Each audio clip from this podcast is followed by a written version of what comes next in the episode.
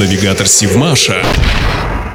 Здравствуйте, в эфире Севмаш и рубрика «День в истории» с Илиной Никулиной. 28 октября 1962 года Севмаш передал военно-морскому флоту шестую атомную подводную лодку проекта 658 К-145. Она была заложена на предприятии 21 января 1961 года. Ответственный с датчик АПЛ Николай Кирейчев. В составе Северного флота атомоход решал боевые задачи. В 1965 году было принято решение о переоборудовании АПЛ для отработки и испытаний баллистических ракет нового комплекса к-145 была отнесена к проекту 701. Первый пуск ракеты с подлодки был выполнен 25 декабря 1971 года из акватории Белого моря. Атомная подводная лодка находилась в надводном положении. Испытания продолжились в 1972 году. Было выполнено 6 испытательных пусков со стенда из борта АПЛ К-145.